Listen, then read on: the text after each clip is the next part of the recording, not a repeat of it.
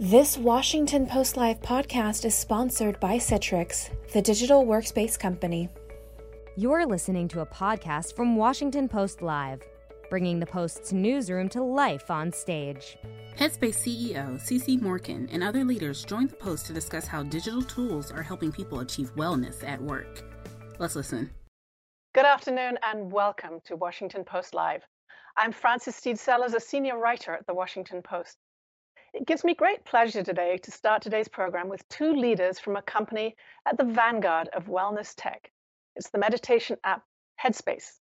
Joining me today are CEO CeCe Morken and Chief Science and Strategy Officer Megan Jones Bell. A very warm welcome to you both. Thank you for having us, Frances. We're delighted to be here. Yes, thank you. Well, we're delighted to have you. CeCe, maybe I can start with you and ask a little bit about the founding story of the company. We don't often think about mental health and startups in the same uh, mouthful. Hmm. um, tell us a little bit about the founding, about Andy uh, Puddicombe and his background as a meditation expert. Yeah, I'd love to. You know, the magic year was about 10 years ago, 2010. And of course, founded by Andy and Rich Pierson in London. And you know, when Andy was in his 20s, he traveled to Asia to Asia to become a Buddhist monk, and then he was ordained in the Tibetan monastery in the Himalayas. And when he returned, you know, he wanted meditation to be accessible, relatable, um, and to deliver benefits to as many people as possible. So he started doing meditation clinics. And that's where he met his future business partner, Rich. And then in 2012, the first Headspace mobile app was launched.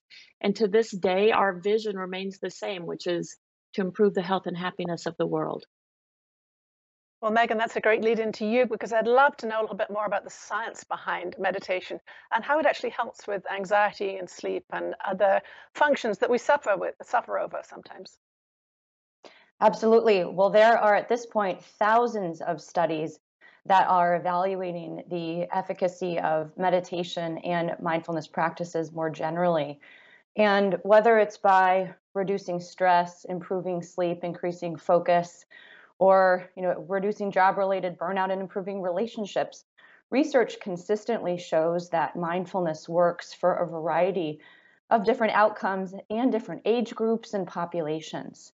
And um, neuroscience, spe- oh, go ahead. No, I was just going to say, just define mindfulness for us before you go ahead, if you can. I know people think of it in different ways, and, and tell us what Headspace means by mindfulness. Well, there's a distinction, as you know, between meditation, which is this formal practice of cultivating awareness and compassion, really training yourself in this ability to be present without judgment mindfulness is actually generalizing that quality of being aware and being present and carrying that with you throughout your day and all that you do in your life. So it's really this distinction of the training, which is meditation, and this quality of being present, which is mindfulness. And I didn't mean to interrupt you, but you were beginning to talk about the neuroscience. So just give us a little bit more about that. Absolutely. Well, I wanted to talk a little bit about the mechanism of why do we see these effects on stress, burnout, anxiety, and it's really because what is distinct about meditation training is that it's actually rewiring your brain. Neuroscientists talk about neuroplasticity, which is really your brain's ability to adapt, create new co- connections, and change. Mindfulness enhances neuroplasticity. We also see that um, affect our genes. One of our research collaborators, Elissa Epel at UCSF, and Dr. Elizabeth Blackburn have shown that meditation actually impacts telomere length, which is uh, showing that meditation may slow the effects of aging. So this is a powerful. Um, it's it's different than relaxation. It really has a different mechanism by which you experience these benefits. And telomeres are right at the end of the, the cells, right? These these parts at the end of the cells that uh, that shorten with aging. Exactly. CeCe, do you use Mindspace, uh, Headspace? Of course, I use Headspace. Yes, very much so. I use it. Uh, uh, I use it both for meditation, but I also use it to be more mindful uh, when I eat, when I uh, work out, and I certainly use our sleep content. So, in some ways, one of the things that that I need to get away from when I'm feeling stressed is my electronic devices. So it seems sort of counterintuitive to turn to them uh, for relaxation and to de-stress. Tell us how those two, uh, those, as I said, counterintuitive uh, proposals work together. It's a great question. Megan, do you want to take that first and then I can add on to it? Sure. So, you know, we actually did a, a research study um, with about 900 participants randomized to three conditions. This was done by an outside academic researcher. And we actually demonstrated that by using Headspace, it reduced uh, compulsive internet use. That's the more technical research term, but basically, it's showing that meditation, this training and your ability to be present and aware, puts you in a better position to understand and more actively choose how you engage with technology. And so we believe that you know, technology can be used to enhance health and promote health, or it can be used to detract from it. And that it's through training your yourself and being able to tune in to how you feel when you engage it with technology in a particular way, it actually puts you in the driver's seat over your health. And so you can make more informed choices that then, of course, impact how you feel. And so that's what we've seen um, play out in research. And, and that's really, for us, using the phone apps is just a way of bringing this um, incredible technique to massive scale and putting it in people's pockets when they need it. Did you want to add to that, Cece? No, the well, the only thing is she did a great job, so I don't really have much to add to it. But the only other thing that we've done is also start to introduce off-platform uh, content. So you know, you may have heard of our Netflix series as an example of ways that we're um, giving people a, a methodology to do it without it necessarily being in the app, and also a way to expand awareness. Yeah, we just saw a clip of one of those. Is that right? Yes, you did. So, what sets Headspace apart from many other meditation apps? Is it these sorts of developments to go into other areas like Netflix, or how are you branding yourself differently from the other competitors out there?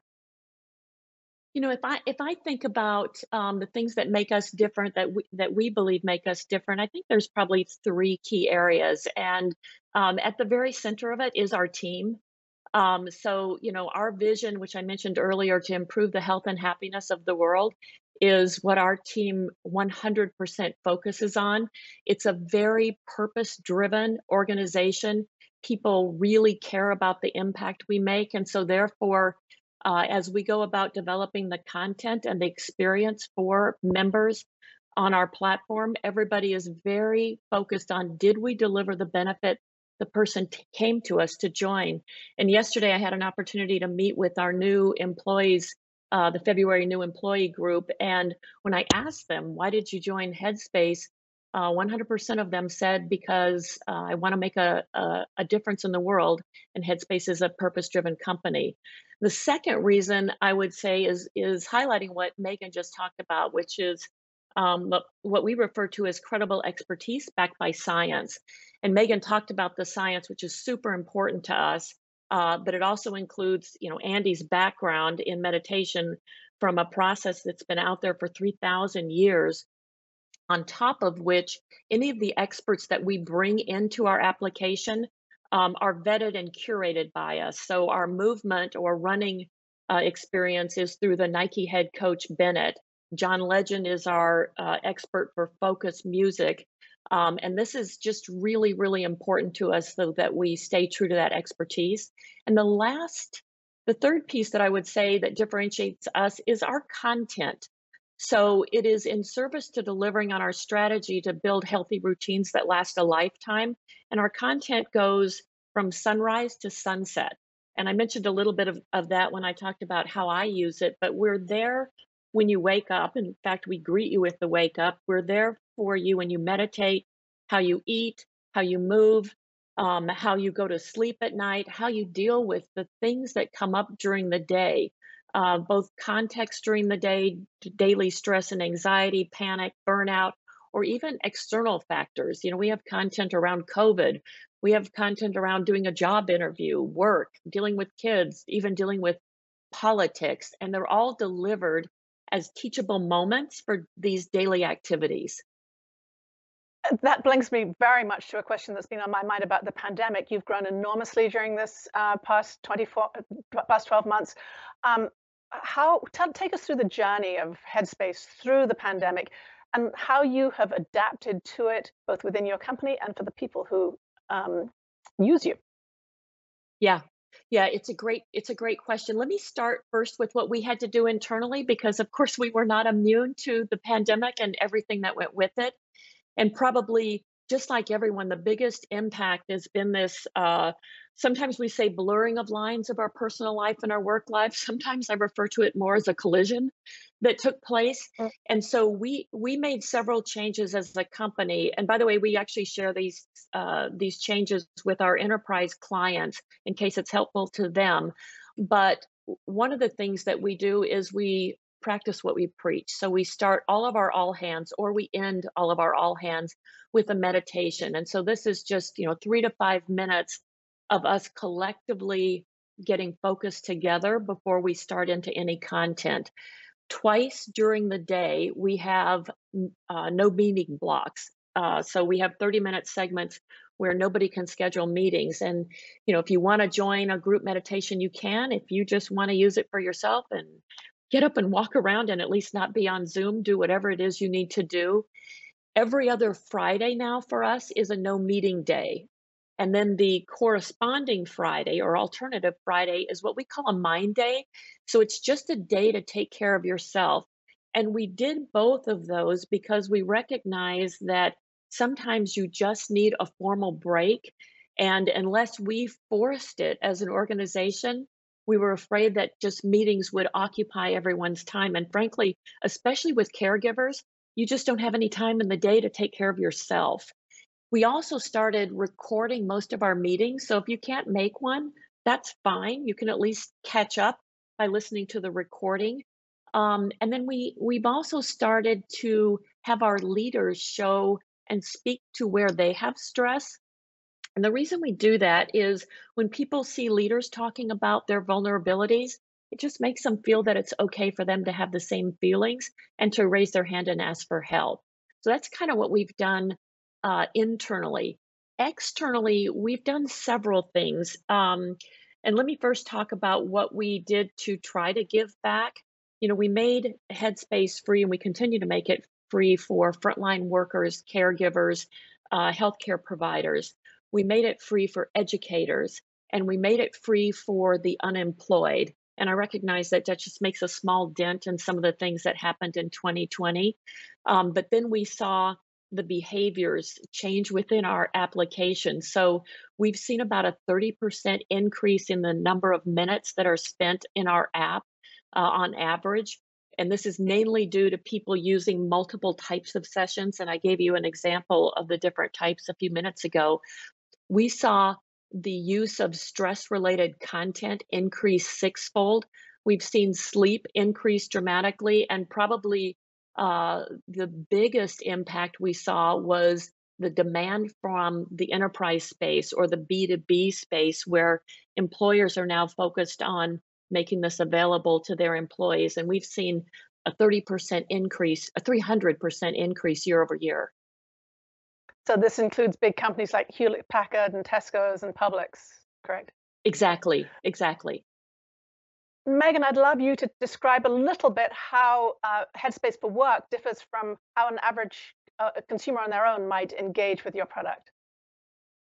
Well, it's such an important question because when we implement Headspace for Work within uh, an employer context, we have so many additional levers that we can use to reach and engage um, employees.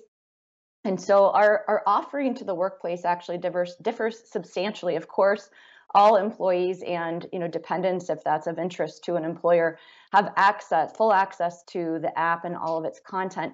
But they also get professional services that wrap around this experience, analytics that inform employers about you know the nature of content, the types of topics that their employees are engaging with, um, as well as a range of additional services, whether that is webinars or leadership development trainings that are mindfulness based, um, but a whole host of other tools and customized materials that help employers really bring mindfulness into the culture of their organization, engage leadership, which we know is incredibly important at making a workplace um, you know health or wellness program successful is really creating permission for employees to engage with it and so we do a, a number of of other things outside of the app that really help create the conditions for adoption, engagement, and really what I would describe as meaningful use of Headspace uh, in the workplace. Drive into that a little bit more about what it means for these companies. Uh, companies are, are under great pressure now to diversify, provide different uh, wellness for different people with different backgrounds. How can you adapt to that? Is there a one size fits all approach for employees in one company, or can you diversify within that company? I think it's incredibly important to diversify. And so we we are doing that you know in our core experience as well as in how we show up in the workplace. One of the things that we've done is we actually hired a director of content diversity and we've conducted a range of different uh, what we call design research studies, but really qualitative research where we interview um, and understand the needs of different populations um, with, with, you know, to whom we'd really like to customize our intervention. And what that's resulted in is Headspace bringing in new teachers that are more relatable to people of other backgrounds. Um, we have created content that is more tailored to the needs of the BIPOC community, as an example. Um, but we're trying to be more diverse and inclusive in what shows up in the Headspace content, as well as then partner with our uh, with employers in in bringing that into the wraparound experiences um, that we conduct. And, and really when we think about the need for all of us to be more aware more empathetic more compassionate mindfulness is a great tool in the service of that. Mental health coverage has been very bad in most employee uh, coverage insurance plans. Are you just leaping into that gap? And uh, filling a gap that's been a long-standing problem? Well, we it sure has been a long-standing problem, I'd say. You know, having tried to sell workplace mental health solutions eight years ago, and just tr- spent most of my time, you know, trying to convince employers that it was their responsibility to address mental health. Um, we are that is, you know, really the need that we fit into. And as we think about mental health, it's important for us to define it more holistically, um, not in a you know siloed way as only referring to mental health disorders. And so where Headspace fits in is when an employer is seeking to implement a more comprehensive mental health offering for their employees and or their dependents it's really important to invest upstream in mental health promoting and prevention oriented, which you know we can describe as wellness services, as well as access to high quality evidence based clinical services. And that all fits together to create you know support for employees who are healthy to stay healthy to build resilience to buffer them from the effects of stress or reduce the likelihood that they will develop a you know anxiety depression or burnout um, as well as you know the other side ensure they have swift access to effective care. So it's been heartening to see that many employers are starting to take this more holistic view of mental health and invest in you know resources across that continuum Cece, as you do this, you are learning so much about individuals and about companies. You're gathering an awful lot of data. What sort of uh, privacy, privacy uh, protections do you have in place? Yeah, it's a great question. And, um, you know, we're very judicious about the data that we have access to. And we also, you know, take very seriously the compliance requirements for things like HIPAA and HITRUST. Um, and any of the data that we uh, have access to never leaves uh, our our our sites and our locations. And the only thing that we even do with that data uh, is just improve the product offering to make sure that the experiences are actually delivering what the uh, what the member came to us to to solve. Uh, but but otherwise, we take that very very seriously. And what are you learning about how different people respond? And I don't want to overgeneralize, but uh, a white woman uh, might respond very differently from a tech uh, somebody working tech on the West Coast. I can think of all sorts of uh, mm. different. Do some people want you know a quick speed through meditation, and others want um, a slower program? Are, are you seeing patterns that develop? I'm happy to take that. So we we do see patterns. I would say it's much more. We, we've shifted to talking more about um, personas and behavioral archetypes because we when we pigeonhole people around you know race or geography, it doesn't really let us capture um, the you know personality or behavioral differences. And so that's our our team. You know spends a lot of time trying to understand if our goal is to help our members create healthy routines around mindfulness, um, then how are we, you know, tailoring our offering or creating more front doors into the, our offering so that people are guided and supported along that journey of improving, you know, creating those healthy routines with mindfulness. So we we see that some people need a are ready to come in, close their eyes, sit down and meditate other people might need uh, a little bit lighter of an approach. They're not ready to close their eyes and meditate, but they might be willing to take a walk and have a, a, mindful walk. And so, or they might be willing to do, you know, a workout that has a mindfulness component or fall asleep um, with a, a mindfulness uh, kind of relaxation oriented content. And so for us, it's really how this materializes in our app is is through trying to create these other front doors for people who may need to first start with understanding and experiencing what is it like to have mindfulness and a run put together and then that may actually lead to them engaging in guided meditation which we know is really the most powerful um, part of our offering i'm hoping and just to build now. on that an oh, audience question. Build on... You can take that, and then uh, we're getting close to the end sure. of our time. But let me pop an audience question to you. This is Jean Perry from California who asks, what is the role of wellness apps in supporting older adults who may be less tech literate? Cece, do you want to start with that one? Sure, sure. Well, you know, I'm going to ask Megan to do it because she's the scientist here, oh. and so I think that okay. that would be most appreciated. Well, we actually just finished a study looking at over 65 year olds um, so that we can use that understanding to inform how we tailor our app accordingly. I think one of the, the things that we're seeing emerge through this pandemic is that older adults are becoming very tech savvy. Um, they are getting the majority of their healthcare virtually. And so their ability to use an app um, really has enhanced one of the things that's unique about Headspace is it is audio based. Um, there are, of course, you know, videos and other modalities, but it, it's quite easy to use um, for an older adult because there aren't some of the same usability concerns that you would have in, in navigating more complex technology. One of the things that we really value is simplifying complexity, and we take that to heart in designing the technology. Thank you. And now one for you, Cece, about the future of, of Headspace. This is Terry Kelly from New Hampshire, who asks, do you have any plans to take Headspace into real life, to offer retreats or other in-person meditation experiences? It's a, it's a great question. And I would, I'm going to go back to some of the off-platform work that we are doing because that's currently how we're taking it off uh, outside of the app. And so I mentioned uh, Netflix. And so we've got three series that'll be coming on Netflix. The first one is already out there. The second one will be coming at the end of April and we'll focus on sleep. And then we have a third one that we haven't yet announced the content for. We also show up you know, for things to help children, like in Sesame Street, which is really exciting. We also show up in other people's platforms.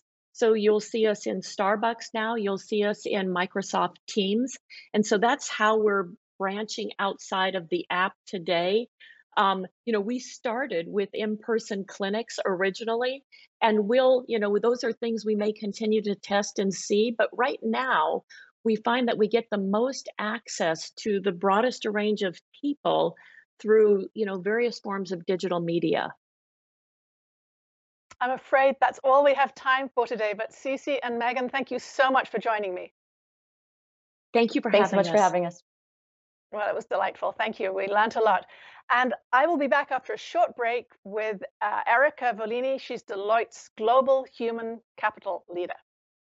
The following segment was produced and paid for by a Washington Post Live event sponsor. The Washington Post newsroom was not involved in the production of this content. I'm Kelly Collis. And today we're talking about the importance of employee wellness at work and the new technology that is enabling better physical and mental health in our workforce. Joining me for this discussion are Donna Kimmel, Chief People Officer at Citrix, and Dr. Amit Sood, Executive Director of the Global Center for Resiliency and Wellbeing. Dr. Sood, I want to start with you. How can technology play a role in our emotional health? That's a great question, Kelly. Technology can both hurt and help our emotional well-being. A few use cases, good use cases. So my mother is 86 year old and she runs a global yoga class, connecting with her old friends and buddies and lots of people across the world. And she comes beaming after the class. It helps her with uplifting emotions. So technology helps us connect with each other.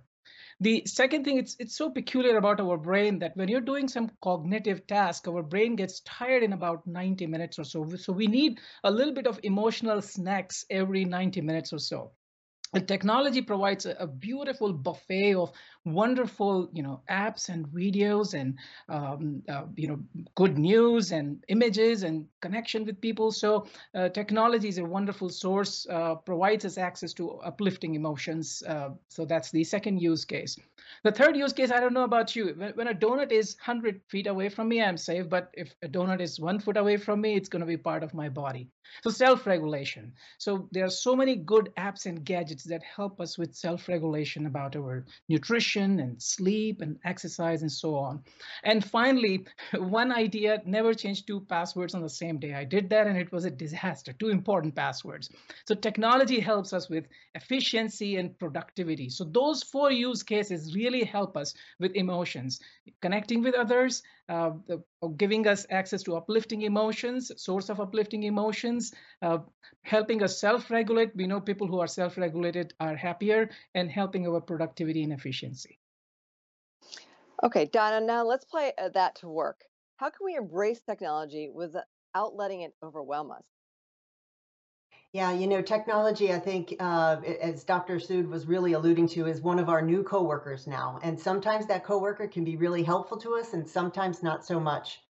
You know, most of us are using a lot of apps and um, and and uh, we've been able to show at least 11 apps a day that, that we're using. And we know that the context switching, going between from one app to another really wears us down and increases, uh, you know, our exhaustion and our anxiety. And the more we can streamline and integrate our technology, the better off we're going to be. We know that more and more apps out there are designed and technology are designed to help us kick old bad, you know, bad habits and old ones and really substitute them with newer, healthier ones. And it's these digital tools that definitely can improve uh, our well-being, very similar to stand-up or sit-down desks um, or the ergonomic chairs that we use. We want to be able to provide technology that really does prioritize employee experience and our work experience. It's really about helping us focus on what truly matters, that technology helping to minimize our distractions, uh, help us bound to enable us to work more productively, and really support our overall well-being. I want to follow up with that, Donna, because it's clear that people rely on technology in their personal and their work lives. Nearly 50% of workers today are more likely to uh, use productivity and wellness apps than before the pandemic, according to a recent survey from the Washington Post Insights team and Citrix. Knowing that more of us are using this kind of technology and the app options are practically limitless, how should companies think about wellness apps that track health data, step, sleep, heart rate in terms of privacy, productivity, and performance? Yeah, it's a you know it's a great question and um, a great issue for us to really wrestle with. Uh, we know that tracking um, tracking data, utilizing these tools is a, truly a growing trend in organizations today. And the possibilities are really exciting and certainly go beyond um, uh, people being able to just, you know, move move around we know that I can be alerted, you know, if my blood pressure, my or my blood sugar is low, I can go grab a snack. Um, if I'm feeling agitated, I might get a little alert that tells me to maybe take a breath or postpone a meeting. But I think ultimately, as all of this data gets collected, some critical elements that we really need to consider regarding the use of the technology, how we collect and monitor the data, the data privacy, is all about using data responsibly. And when companies provide employees with the technology that monitors uh, and reports this data, we need to really ensure that we're complying not only with country and state privacy laws, but we're also clarifying what data gets collected, how that data gets used, and who gets to use it. But I can't stress enough that we absolutely have to use this data with integrity and with transparency while ensuring that the data um, and the decisions that we're making aligns with our company values.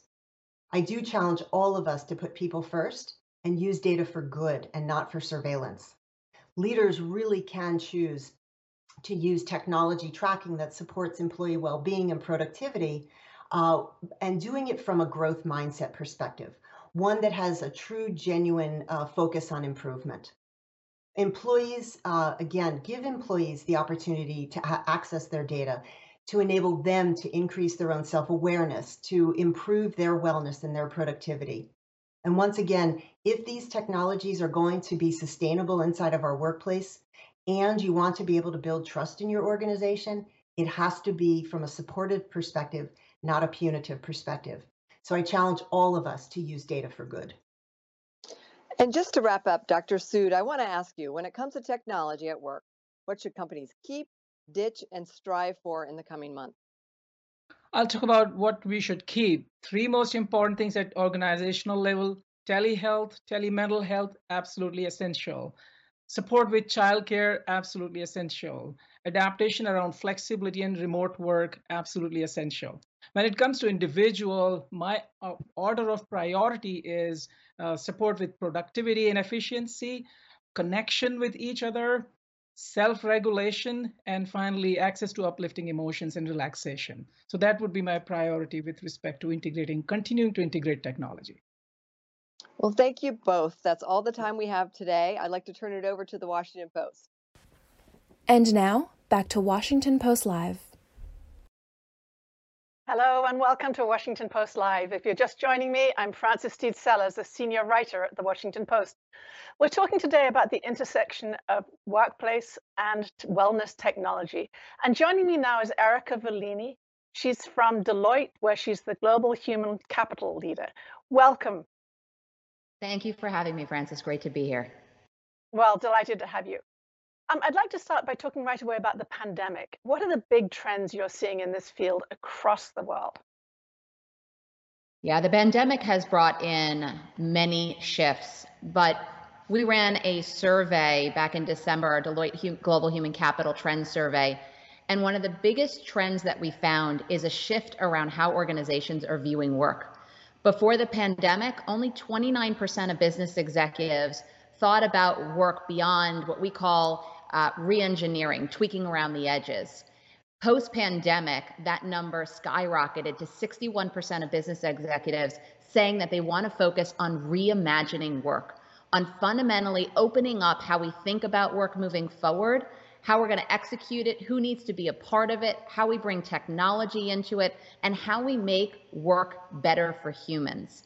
And that to me is the biggest fundamental shift that we're seeing. And it's so important because it comes against a backdrop of executives also realizing that disruption is here to stay.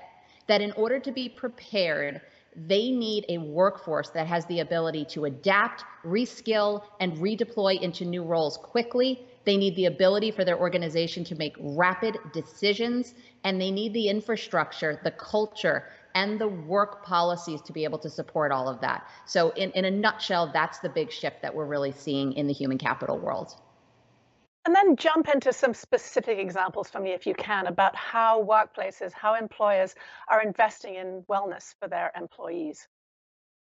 Well, first of all, let's talk about the fact that our survey found that 80%, we're talking about 9,000 respondents around the world, said that well being is their number one priority. It is the most important trend that they're facing today. So it's certainly front and center. And when we talk about well being, we have to take a holistic approach. So we're talking about physical, mental, financial, and social you know, we're seeing organizations respond on all of those levers. In the physical world, we're seeing organizations put in stipends, helping workers invest in whether it's standing desks or walking desks or yoga balls or name your favorite tool, things that they need in their home to make their physical workspace work for them.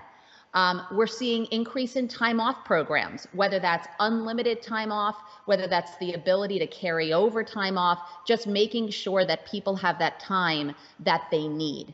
Um, from a mental standpoint, huge investments here. We're seeing everything from new apps. You know, I think about apps like Calm that I used to see on the airplane when I traveled for work, which I no longer do. Um, you know, those consumer grade technologies are now being brought in. We're seeing use of EAP programs, employee assistant programs. We're seeing peer to peer networks being set up to help employees so they could call and talk to a peer about how they're feeling. Um, and we're seeing a ton of work being done on sentiment analysis, using data to understand in real time how workers are feeling and then producing actions on how to tackle when a worker isn't at the right mental well being. Um, if we switch to financial, childcare, elder care, um, putting the financial resources in place, helping workers think about how they could stay stable financially amongst all this economic instability. And then from a social standpoint, it all comes down to culture.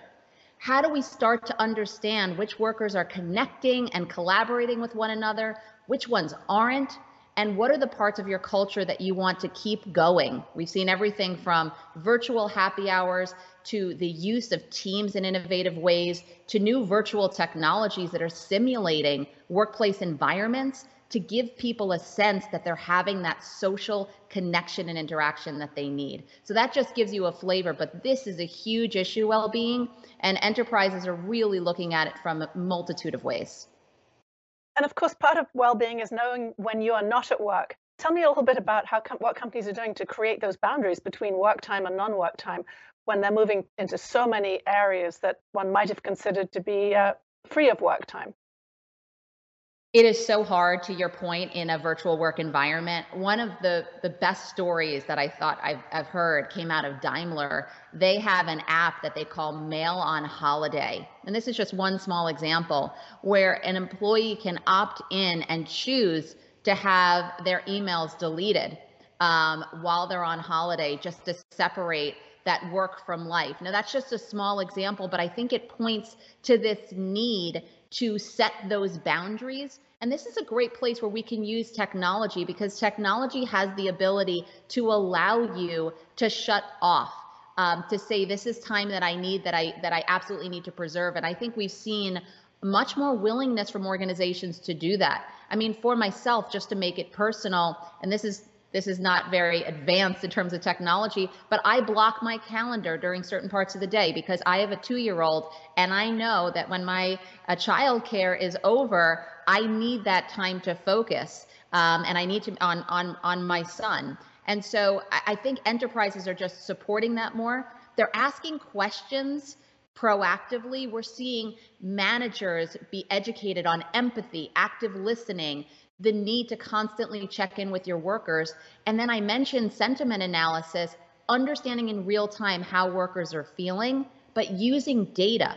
You know, you could know how often, how many hours are being logged on video, and then go back to that worker and say, okay, we need to create a little bit of separation for you because you might be heading in towards burnout or giving them that view. So, those are some of the things that organizations can start to do to create that separation between work and life. And I don't think it has to be that complex. I think it starts with recognizing that each individual worker is different. It's not going to be a one size fits all solution. So you need to understand your employees at a much deeper level. You need to create personalized solutions for them. You need to make sure you're communicating in a very transparent way. And this has to come all the way from the top. We've seen CEOs have a higher degree of transparency than we ever have before communicating that it's okay, sharing their personal stories to create the culture that it's okay to talk about it and it's okay to have to need a different way of interacting at work or doing your work given the circumstance we're in. But so many of us work in, I work in a 24 7 newsroom. So many of us work in global organizations which have mm. demands 24 7. How does that work? How do you catch up if you block out time? Oh man, I wish I knew that answer. I just wish I, I knew and could give you that silver bullet. But I think it's about being deliberate. You know, I, I've talked to a lot of people who've asked me this question. And one, I talked about some of the shifts that we've seen. Here's another shift, right? We have all gotten exposure to what's happening in our personal lives because we're all on video. People are seeing what's happening. How do we take advantage of this moment of transparency to communicate what we need and to set different expectations, to be clear on outcomes? I think we're going to see a real shift at work where it's not about, you know, how many hours I logged um, or what I'm tracking during the day. It's going to be progress towards an outcome versus measuring my specific outputs. And that's a way in a 24 by 7 world. I think you have to be allowed to focus on an outcome and design the way you're working for you. What works best for you to get it done? How do you uh, tap into the full resources of the organization, not just in your individual team to help get that work done. Um, how can you use technology? I mean, we talk about a concept called super teams. As AI is coming more into the workplace in a meaningful way, how can you use those more advanced technologies to take on some of the work that you might have been doing that can be done by technology um, that will help you as a human worker be able to spend more time on things that are more meaningful, where you need to be thinking, you need to be emoting, you need to be relating to people, things that only humans but not technology can do. So, those are some of the ways, but I think it starts with transparency.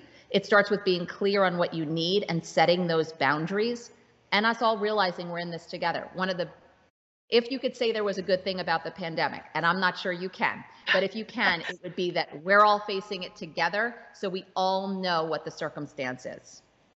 So some companies like Salesforce are talking about keeping remaining with remote work. Others are talking about hybrid models. We know that during the pandemic, women have been particularly hard hit trying to manage caregiving and their work. How do you see managing those uh, challenges going ahead, particularly for women? Yeah, I mean, I, I'm a believer that the hybrid workforce will stay. Um, it will it will be in different forms depending on the organization.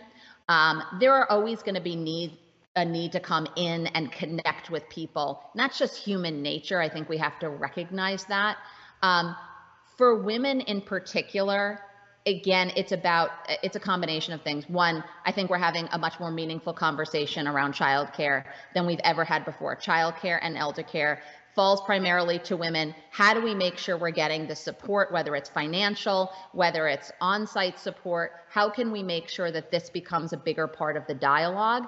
And then we this goes back to this everyone having different needs. We need to start to understand the needs of our different workforce segments, right? We often don't think about it. We think about the workforce in, you know, individual contributors, managers, executives, or some variation of that. We need to start segmenting our workforce and understanding specifically young mothers what do they need? I would put myself in that category. Even though i'm an executive i'm a young mother with a two year old i'm going to have certain needs that need to be met. How do we start personalizing based on those individuals and saying um, here's when office space could be available to you you know, what else do you need? Do you need things at home to make your home environment easier? How do we customize the benefits that are available to you so you have that level of flexibility? What does your schedule need to be? Right? Is it easier for you to work in the mornings or the evenings? And let's build that into the way we're scheduling. Let's use this trend towards teams to put together teams that recognize individual circumstances. So maybe someone on my team is someone who has the ability to work between 3:30 and 6:30 when I need my time off to care for my son. And how do we create that balance by using some of the trends that we're seeing emerging in the workplace and the work right now? I do think it's an issue we have to pay attention to. Kamala Harris called it a, national crisis, and I agree with her. We have too many women exiting the workforce right now, especially in the course of the pandemic. We need to start recognizing how this important segment of our workforce needs to change the environment to make it work for them. Erica, one very quick question to finish up. I'm sorry we're running out of time, but we have an audience question I'd like to ask you. It's sure. Elliot Marsing from California who asks, how are you currently supporting your employees' wellness today? What's working? Are there areas of potential improvement? And I'm sorry, it's a big question for a very little time, but have at it. it yeah, it's a huge question. And I would say, first of all, let me be clear we're always going to be improving. I mean, th- one of the things that organizations need to do is constantly adjust by listening and sensing to what's going on. What do I think we're doing well? We are constantly sensing how our employees are feeling and understanding that and responding in real time. Number one. Two, we're being incredibly transparent. I think about all of our executives across the firm. Well being is a front and center topic that all of us bring into every single meeting we have. So we're trying to create that culture of transparency. I think in terms of improvement, it's getting down to that segment level. It's understanding the different groups and how we can support them individually and helping to recognize who we are as individuals versus categorizing, categorizing us by role or by generation or by location. Who are we as humans and what are our needs and how do we start customizing solutions to us? Well, one of the words I'll take away from that discussion is transparency. I can see it's very, very important and understanding one another. Erica Volini, thank you so much for joining me. Thank you. I'm sorry we didn't have time for more. If you'd like to see any more programming coming up later this week, please go to washingtonpostlive.com where you'll be able to register for upcoming events. Thank you so much. Thanks for listening. To hear more interviews from this series and other Washington Post Live programs, visit us at washingtonpostlive.com.